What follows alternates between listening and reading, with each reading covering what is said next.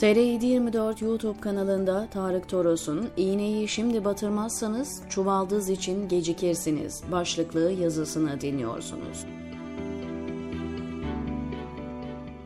Türkiye'deki mücadele öteden beri devleti ele geçirme mücadelesidir yargıyı, bürokrasiyi, askeri, polisi, medyayı ele geçirme mücadelesi.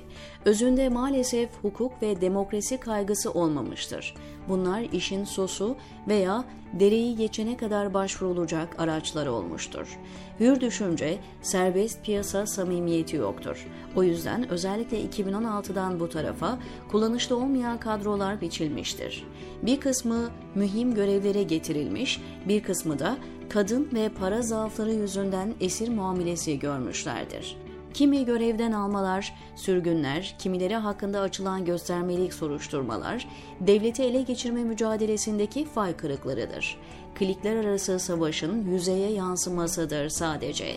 Sistem, kontrolü dışına çıkanı veya Ankara'da arkası olmayanı harcıyor, olan budur.'' Türkiye'deki despot rejime karşı samimi olarak kafa yoranlar olduğunu biliyorum. Olağanüstü bir dönemden geçildiği için kimi konuları özellikle es geçtiklerini, görmezden geldiklerini de görüyorum.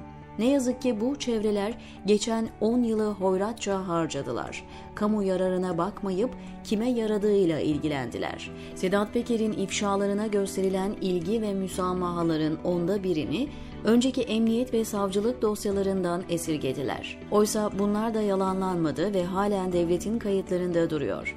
Haliyle İran ajanlarıyla iş tutan savcıları yeni keşfetmiş gibi yapmaları sadece bana tuhaf gelmesin nazik bir süreçten geçildiği için potansiyel Cumhurbaşkanı adayları Ekrem İmamoğlu ve Mansur Yavaş'a sorulması gerekenler yüksek sesle sorulmuyor. İmamoğlu'nun Etiler Polis Okulu arazisi üzerinde yükselen rezidans inşaatının ruhsatını aylar sonra iptali alkışlanıyor ama buradaki büyük şehir payını 2021 yılında 2 milyar TL'ye Erdoğan'ın muhtemedi Hasan Yeşildağ'a neden sattığı sorgulanmıyor. 25 Aralık 2013 soruşturmasının merkezinde bu arazinin olduğunu bilmiyor olamazlar değil mi ama? Aynı biçimde 2017 yılında ODTÜ arazisinden yol geçirdi diye Melih Gökçe'yi topa tutan aynı medya, geçen ay yol inşaatına yeşil ışık yakan Mansur Yavaş'a sus pus. Yavaş'ın 2011'de MHP'den ayrılırken 2010 referandumuna hayır dediği için Devlet Bahçeli'yi eleştirdiği mektubu da görmezden geliniyor. Kimse Yavaş'a yetmez ama evetçi muamelesi yapmıyor. Yapmasın da. Anlatmak istediğim bu değil zaten. Dostum doğru söylüyorsun. Lakin şimdi yeri ve zamanı değil yorumuna katılmıyorum.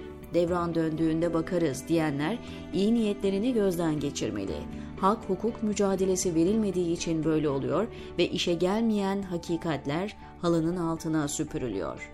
Konu muhalefetin ne yetkisi var ki sığlığında ele alınmamalı. Ülkenin parlamentosunda savaş tezkeresi gibi hayati kararlara iştirak ediyorsa, kimi kurallara HSK gibi, RÜTÜK gibi üye atıyorsa, kimi politikalara sessiz kalıyor, misal hak dava olan KHK ihlallerine doğru dürüst ses etmiyorsa, İğneyi muhalefete de batıracaksınız. Yoksa ileride çuvaldız için hayli geç kalmış olursunuz, diyor Tarık Toros, TR724'deki köşesinde.